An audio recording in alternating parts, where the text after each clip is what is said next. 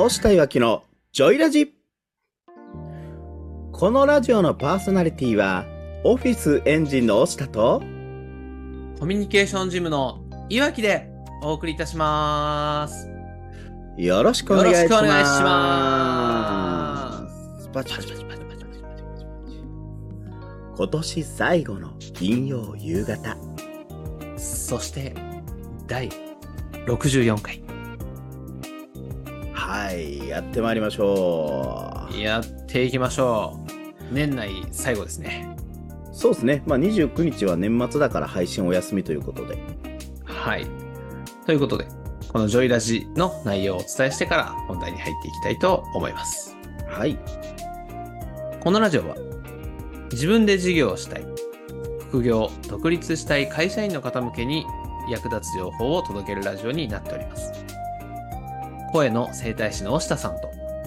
コミュニケーションの専門家である岩木さんでお送りする雑談型で進めていくラジオとなってます。このラジオを聞いて理想の実現に向けた充実した週末をお過ごしいただけたらと思っております。まずは前回の放送で再生いただいた方いいねいただいた方本当にありがとうございました。概要欄に音声目次をご用意しておりますのでこの話から聞き直すよということがありましたらぜひご利用ください。押したいわきのジョイラジ公式 LINE もスタートしております。私押したや岩木さんとつながりたい方がいらっしゃいましたらぜひともご登録お願いいたします。ポッドキャストや Spotify でも配信しておりますので、それぞれの媒体で再生、いいね、コメント、フォロー、質問などお寄せください。はいさあ、いよいよ2023年も年末ですか。そうですね気づけば年末ですねで、この回の配信は12月22日ですので、クリスマスイブイブイブですね。めちゃくちゃイブって言うじゃないですかあのよいよいよい山的な。はいはいはい。もうね、イブ、イブ、イブですね。はい。それよくクリスマス前にそうですね。デートの優先順位があの24日が1番、25日が2番、うんうんうん。そうそうそうそう。23が3番、22日はさあ何番目なんだろうぐらいですよね。多分ね、ランク外でしょうね、おそらく。ランク外ですかね。そうそうそう。まあでもね、連休入る前の金曜日なんでね。そうですね。まあちょっとう飲みながらって。いうような。いろんな会話があるんじゃないですか。なんか、クリスマスイベントあるみたいな人も、ワクワクしてる人もいれば、イベントなんてないよっていう人も多分いると思うんですよ。ね、本気のイベントやなーって人も多分いると思いますが。なんかクリぼっちっていう言葉もちょっと前から流行ってますもんね。そうですね。確かに。まあその辺も含めてね、どう、どう楽しむかみたいなところですね。す。そうですよ。クリぼっちの方がいなければクリスマスは回らないですからね。そうなんすか。いやもうなんかクリぼっちだから仕事に精を出すよっていう方がいらっしゃらないと、あまあね。ありますわな。日本の夜景は人々の残業と汗と涙の結晶で生まれてるわけですから。うわーなんか、はじ、言われて、初めてそう思いました、認識しましたけど、はい。なんかあれですね。変わりますね。夜景の見方変わるなって思いましたね。もう夜景はもっとみんな感謝してみなあかんと思う。確かに。確かに確かに。おっしゃる通り。なるほど。確かにそうですね。という、まあまあまあ、クリスマスの話から入ったわけですが、はい。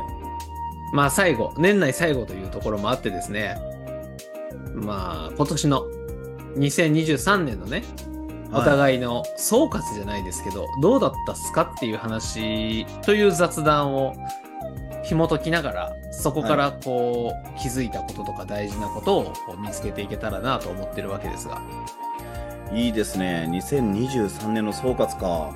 うんどちらから行きまどうですすかあ私から行きましょうか、じゃあ。あ行きましょうか。大下さんから行きましょうか。そうですね、2023年、まあ、年明けに竹内義恵さんの T タイムスっていうラジオにゲストで出させていただいたのがスタートでしたね、私は。はいはいはい。そうです。出てましたね、T タイムス。世界に行くんだって言ってましたもんね。そう、あの時にね、その、うん私、世界にって思ってなかったんですけど、なぜか2023年スタートにそういった場所で、世界っていうワードが出てきまして、はいはいはいはい。そうするとね、なんかこう、うんアウトプットすると手に入っていくのかなって思ったのが、うん。うん。今年、クライアントさんの成果がめちゃくちゃ出た年だなっていうのが、おお。すごく思ってまして。コンサルタントとしてはね、すごくいい成果というか。すごくいい成果ですよね。本当に声のクライアントさんで言うと、本当に、うんなんでしょう、こう、でも府議会とか県議会に立候補された方がトップ当選されたりですとか、すごいね。すごいわ。あとは、ね、声にコンプレックスを抱えて、ね、まあ、ビューティーコンテスト日本代表の方がね、そのスピーチするのに自分の声がコンプレックスで嫌なんですって、こう悩みを抱えて来られた方が堂々とスピーチされて、うん。うん。ね、ダイヤモンドクイーン賞という審査員特別賞をすごいな。世界に出て、うやっぱいらっしゃるわけですよ。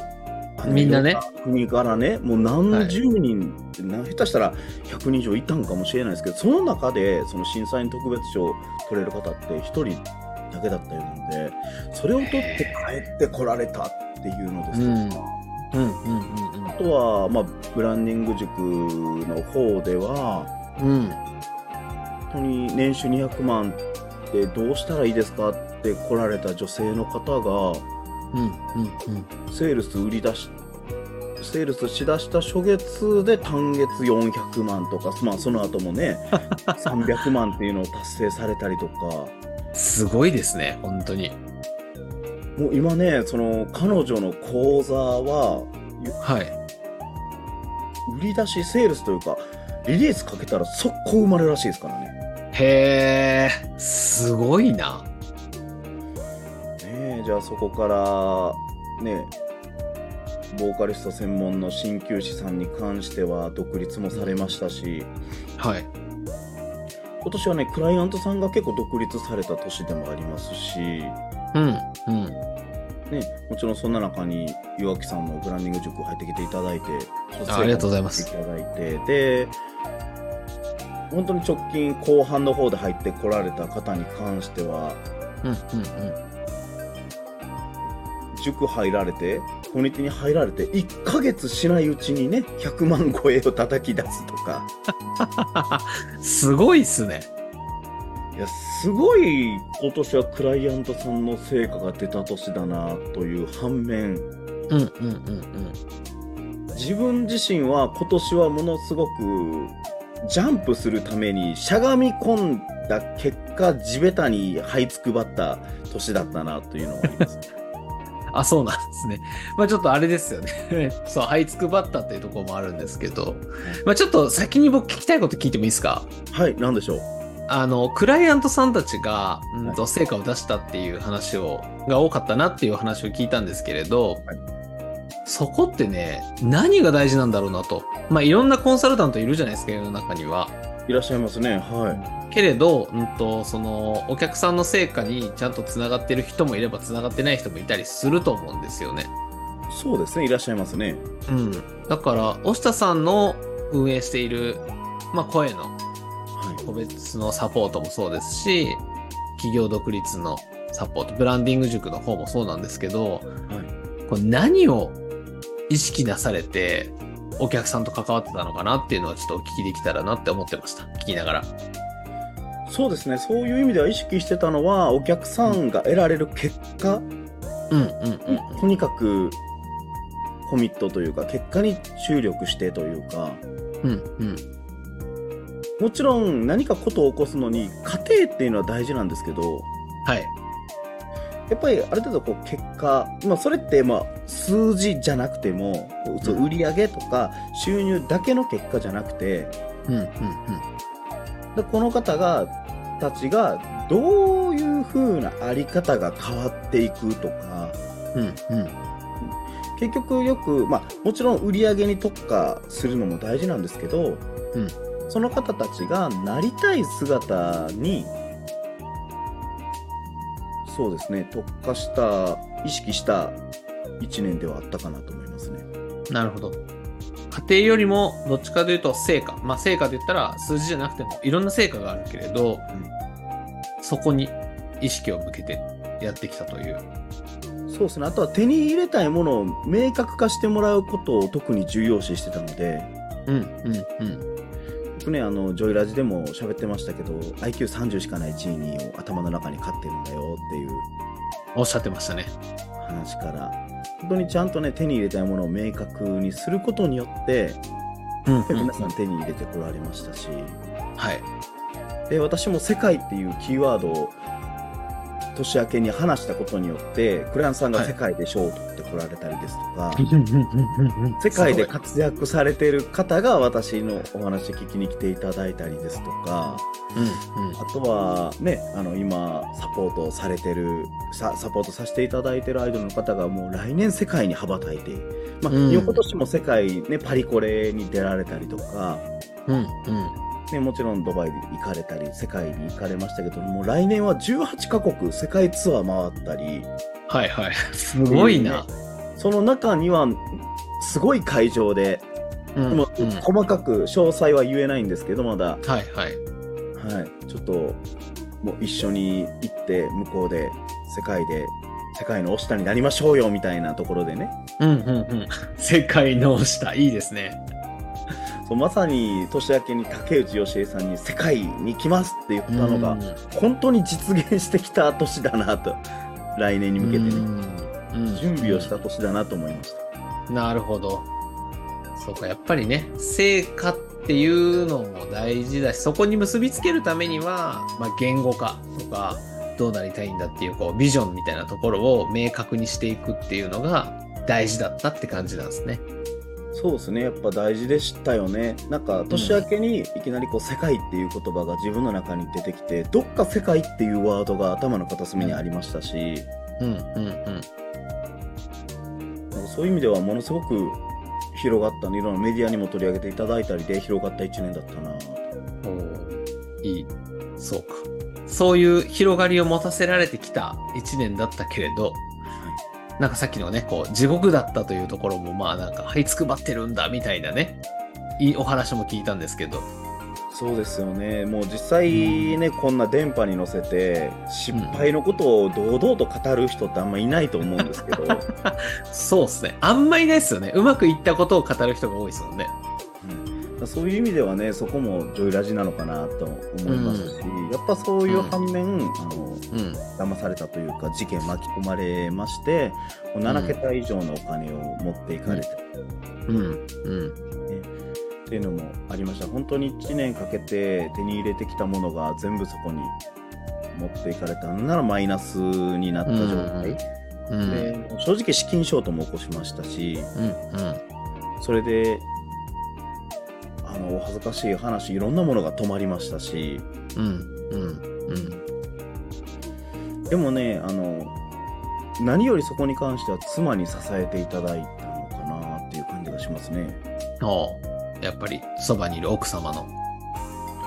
そうですね、うんなんだかんだでねもうちゃんと手足全部揃って病気じゃなくみんな元気に生きてんだからそれでいいんじゃないの？うん。うん。うん。もう家族全員が揃って元気なんやったらもうそれでいいやんもうん。うん。う切り替えて次行かなあかんよねって言ってくれた妻の一言がすごくなんか背中押された気がしますねうん。そうだよね。そんな大きいことが起きてるところで、ね、今あるものを見ようよっていう、次に向かおうよって言える奥様。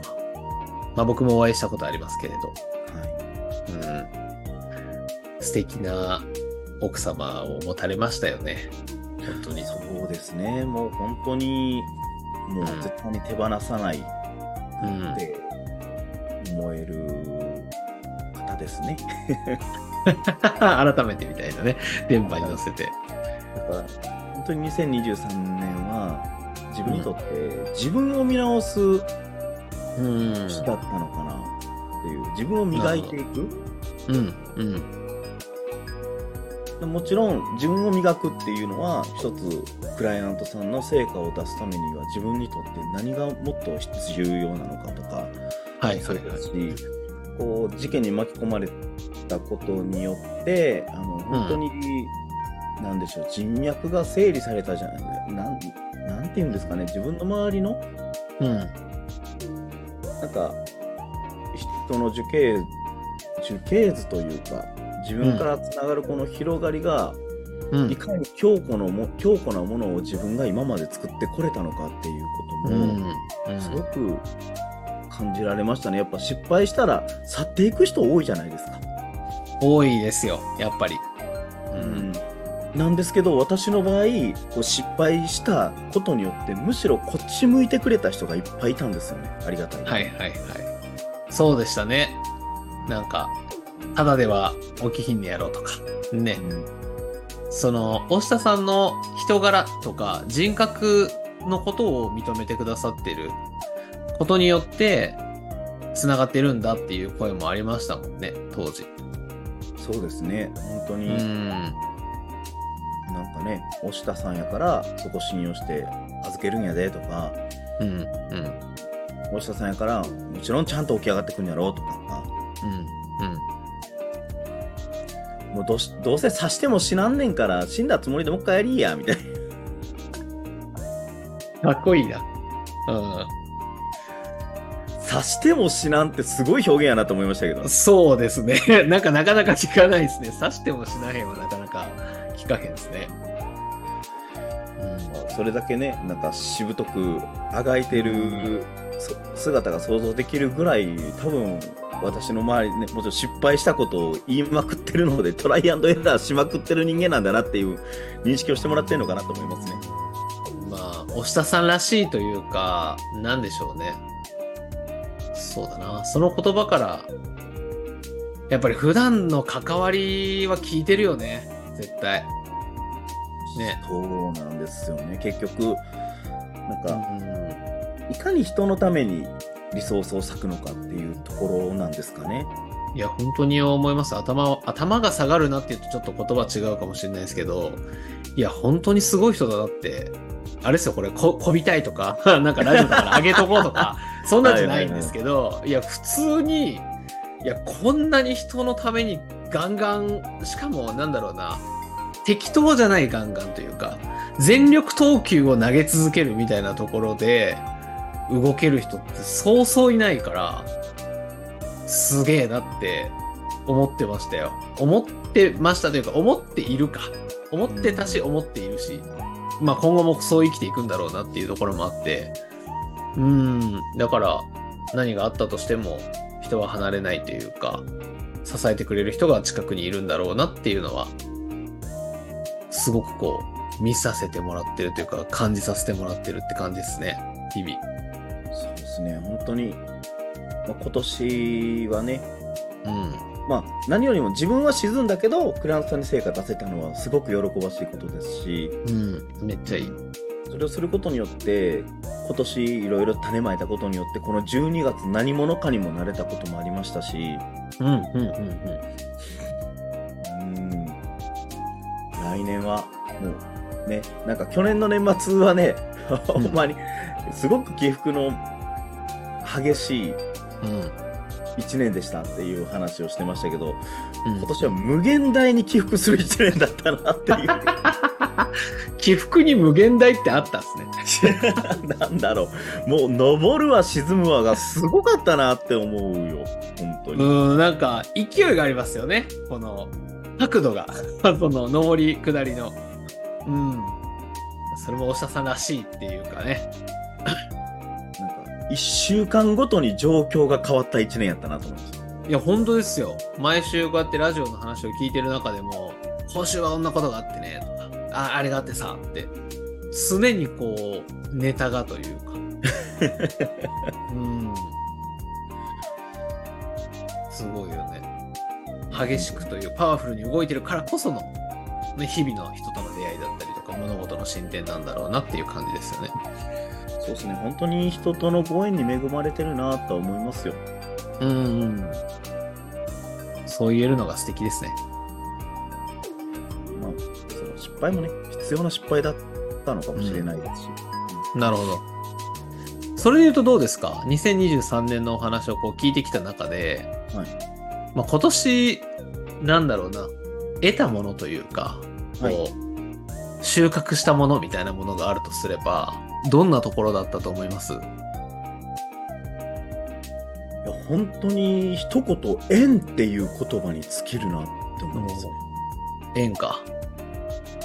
いいですね。いや、本当に今年一年、去年以上にめちゃくちゃいろんな方とご縁があって、確かに。うん。良くも悪くもね、はいはいはい。そうですね。良くも悪くもご縁があって、うん。うん。去年じゃ考えられない人たちと仕事してますからね、今。いや、本当にね、あの、僕はね、大下さんがどんな人と関わってるか、聞くことがあるからわかるけど、いや、本当にすごい人たちと繋がってますよね。本当に、まあ、これを、このね、ご縁いただいた分を自分もこう何か恩返ししながらうん。うん。尽くしていけたらなと思う一年でした。来年はその分皆さんにお返しできるように、押下祐介らしくうん。走ろうかなと思ってます。おー、いいっすね。ありがとうございます。ありがとうございます。頑張っていきましょ頑張っていきましょう。そんな中での岩木さんの2023はどうでした？う。僕の2023年はね、うーん、そうだな。まあ、いろいろと、はい。うーん新しいことはやってきたなって思いましたね。お新しいことやってきた。例えばどんなことをされました？うん、なんか、初めて、まあ、テレビみたいのにも今年初めて出させてもらって、あ、こんな感じかっていうのも経験しましたし、滋賀のテレビ出られてましたね。そうそうそうそう、ローカルですけどね。そう、とか、まあ、えっ、と、家を買って新居に引っ越したとかもありましたし、うん。あ、そうか、それも今年やったんですね、よう考えたら。今年です、今年です。とか、えーっと、企業さんの新入社員研修をがっつりやった年でもありましたし、まあ、とにかく、いろいろ。まあ、富士山にも登りましたね、初めて。あーあ、あれ今年初めてやったんですか、登ったの？人生初です、人生初です。あ、そうやったんですね。はいやてっきりね、あの、はい地元が富士山真ん前に見えるところにいらっしゃるから、い。行かないっすよ登りに行。ったはんのかな思ってました。行かないっす、行かないっす。もう目の前にあったらね、行かないっす。確かにね、私も亀岡出身ですけど、保津川下り行かないもん。行かないでしょ。そう、だからあんまり自分としてはそういうのも行かなかったし、うーん、というのもありながら、で、新しいビジネスみたいのも何個かは始めたんで、はい。まあ、種まきかな。いろんな新しいことをしつつ、種をまいてきましたよ、という一年だったかなって思いますね。うん。種まきいいですね。今年ね、いろんな方に1年振り返ってもらって、どんな方にも今年は種まきの年やったっていう方結構多いんですよね。あ、そうなんですか？そうなんですよ。この2023年は種まきの年でしたとか。うんうんうん。何なんでしょうね。そういう時代なのかなっていう。ですかね。僕もそんな感じでしたね。まあ、成果が上がってる分は成果は上がってたりするんですけどね。はでもやっぱり種まきというか、新しいものにチャレンジして、あの、新しいことやると、まあ、僕はビビリなんでね。そう、怖がりながら、怖がりながら一歩一歩やるんですけど、ああ、これ怖いなーとか、これやるのってこんな気持ちになるんだ、みたいなのを感じながらね、うん、ヒリヒリしながらやりましたね、今年1年は。い。いですね。ヒリヒリしながらの1年間。うん。そうか、じゃあ私は37年間ヒリヒリしっぱなしやな。だそう、そうなのかもしれない。そうそう。なんか、ヒリヒリしてみて思ったのは、やっぱ、不安を受け入れて進まないと、成長はないよねって思ってて。わあ、いいっすね。うん。不安の先にしか結局成功はないですからね。うん。そう。それをこう、肌で感じたというか、うん。なんやかんやで、会社としては7年目だし、事業っていうともっと長いので、なんか、守ってた自分もいて、おお守ってた自分。そう、大きく売り上げを上げようとか、しなくても、まあ、生活してこうってなったら、生きていけるなっていうのもなんとなく気づいてきていて、はい。ってなると、リスクを冒して大きいことやろうというよりは、無難にやっとこうみたいな自分もいたんですよね、実はうん。うんうん。うん。っていうのもあった中で、そうだな。まあ、さっきちょっと出ましたけど、富士山に登ったことによって、はい。まあ、すげえ、押下さんにもね、このラジオでも話したんですけど、まあ大変なんですよ。本当に。うん。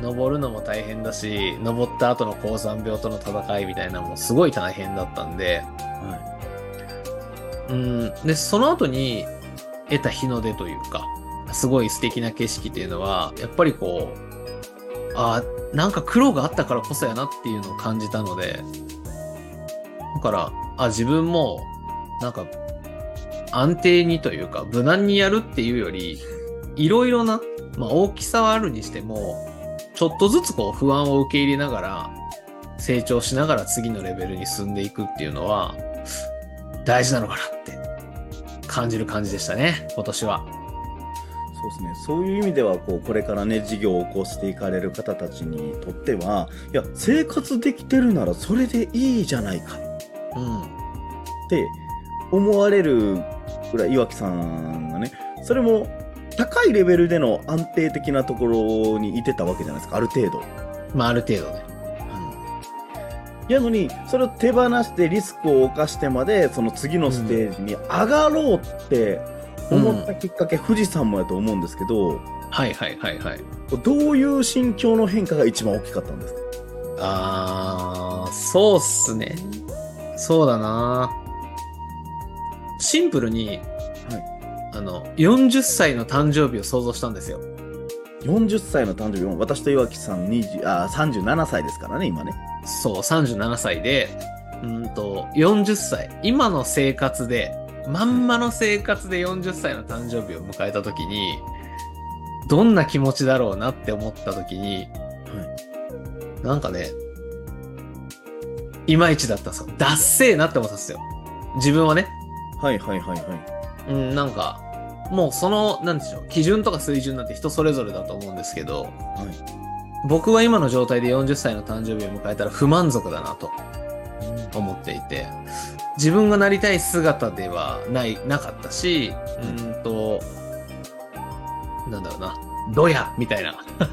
自信満々に40をちょっと迎えられないなって思ったんですよね。30代としては悪くないなと、こ個人的には思っていて。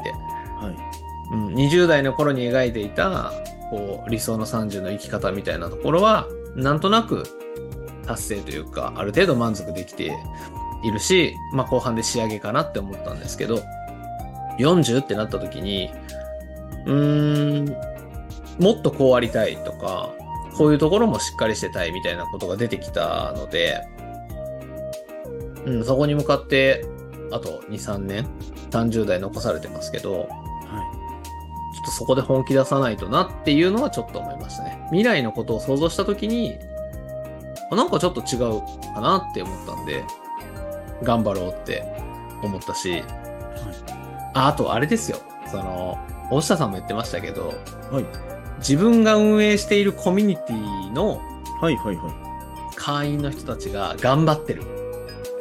ああココミュニケーションジムですよねはい。やっているメンバーが、それぞれ、えっと、水準も違えばフィールドも違うけど、なんか成長しようとか、好きなことでチャレンジしようってしてるんで、なんか、そこで自分が、なんかなんですか、えっと、涼しい部屋で、お、頑張れよみたいなのは、ちょっと違うなっていうのも思ってたりしてて。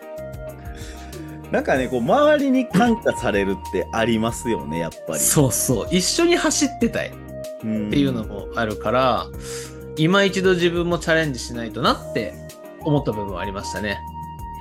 もちろん私もねそのコミュニケーションジム入らせていただいてて、うん。あのその中でもそのメンバーさんにとったら何でしょう追いかけたい存在でありたいなとは思いますけどあり、そう、わかります、わかります。そうそうそうそう。そう、だからそうやってね、こう、周りの、あ、そう、これ聞いてる方って会社員やったりとか、これからスタートをされる方だと思うので、これって大事だなって思うので話したいんですけど、はい。はい。さっきね、あの、岩木さんとか私、周りに感化されるっていう話をうん。したんですが、環境って超大事よねっていう。うん。めちゃくちゃ大事ですね。なんなら週末、こう、うん飲みに行って、忘年会飲みに行って、うん上司とか部下とか同僚の愚痴を言いながら飲む酒を飲むぐらいやったら。ね、そこで3000円払うんやったら、うんね、毎週行く飲み会で3000円払うんやったら、1回我慢して、例えば5000円、6000円ぐらい、もしくは8000円ぐらいのうん会費を払って行ける飲みとかパーティーってあるんですよね。ありますね。ある。でそういうところに参加してほしいなって思います。うん。そっちの方が、もう言おう、はっきり。そっちの方が、人生を良くすると思う。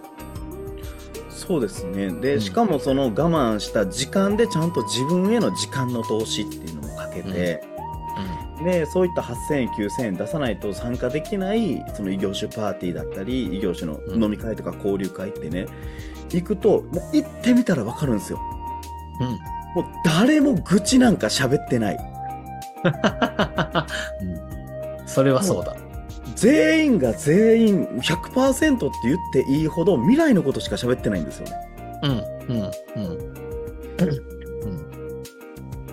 だからそれだけ前向いて走ってつながってっていう人たちの環境に身を置くことによって必ずそこの2時間とかっていうのはうん。もうなんでしょう愚痴を言いながら飲んでる3000円じゃ手に入らない時間になるのでそうっすね。それは、そうだ。うん。言う通りだね。それはやってほしいなと思いますね。ぜひね、とりあえず騙されたと思ってっていう。もう1回でいいから参加してほしい。そうですね。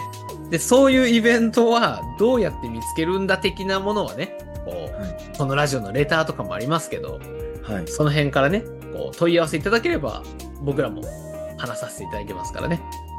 そうですねあの私たちもどういったところ、まあ、大阪とか京都やったらどういうところがある兵庫やったらどういうところがあるっていうのもね、うん私もお話もちろんできますし、うん関東もやったら岩木さんがお話できるのかなと思いますし、うん。まあ、もちろんコミュニケーションジムというところに入るとそういった情報も手に入っていくと思いますから まあ、それはそうですね。うちもそうですし、ブランディング塾もそうですよね。そうですねそういうところでね、一緒にクライアントさんとそういったパーティーに行くこともありますしうん。でそうなることによってねつながってどんどん事業を目指されて独立された方もそこでつながっていらっしゃる方もいますし、はい。なのでね本当に環境を身を置くもう毎週毎週忘年会で今年1年の愚痴を言うぐらいなら来年1年事業のことを絶対そう。そう話しに行きましょうよはい。っていうね、関わりをしたいなと、僕らは思っております。ありがとうございますはい。いいですねこう年末にこうやって振り返りを 記録として残せるラジオうん。やっぱり忘れちゃうんですよね。人って。だからみんなブログとかをやってるけど、まあうん声として残しておくと感情もわかると思って。そうですよね。やっぱり、今大事にしたいことっていうのが、まあ、声にも表れてきますし、うん。これからね、進んでいくことに対しての決意めいたものをね、うん。もちろんこういった形で残せるのは、すごい、これを聞いているね、皆さんがいらっしゃるから、こういうラジオが成り立つわけですので、そうですね。まずは、まあ、ご縁、つながったご縁にも感謝ですし、これを聞いていただいているリスナーさんにも、もう大変ありがとうございますという感謝の意を述べてまとめていきたいなと思います。もう今年最後は感謝で終われる素敵ですね。そうですね。もう、ありがとうというこの言葉で終わるのがいいですね。ありがとうございます。ありがとうございます。はい。ということでね、この、押したいわきのジョイラジはですね、はい。毎週金曜日18時より放送してきましたが、来ましたが、そうだ、はいそれを言わないといけない。はい。2024年からですね、はい。ちょっと放送の形態を変えていく方向で考えております。はい。はいもうまさしく、ジョイラジも次のステージに行くわけですね。2024年は、まあ、1月1日からですが、月、水、金、日曜日の4回で放送をしていきます。週4回配信しちゃうんですね。はい。ただ、僕らが普段やっているこの30分をね、4本もやると、もうええよ。ええって。ってなると思うんで、まあ、ちょっとテーマを絞ってですね、ちょっと短めのというか、ね、尺をちょっと考えながらの4本配信にしていきたいなと思っておりますので、あの、はい。もっとね、こう、ふら、軽くというか、軽く聞けたりとか、もっとテーマを絞った内容になっていくと思いますので、そちらもね、引き続きよろしくお願いしますというところでございます。はい。はい。なので、次回の放送はね、1月1日月曜日からスタートになります。もう、1日からスタート、配信ですか？そう、休ませません。休ませませんよ。わかりました。2024年も突っ走っていきましょう。はい、ありがとうございます。はい。では、この音声を聞いて少しでもいいなとか、ためになったなとか、2023年どんな年だったかな、ちょっと飲み会我慢していいとこ行ってみようか、2024年に向けてって思った方は、いいねやコメント、フォロー、また気になることは質問などお寄せください。よろしくお願いいたします。今日もこのラジオのパーソナリティはコミュニケーションジムの岩きとオフィスエンジンの押下でお送りいたしました。良い週末をお過ごしください。バイバイ。バイバイ。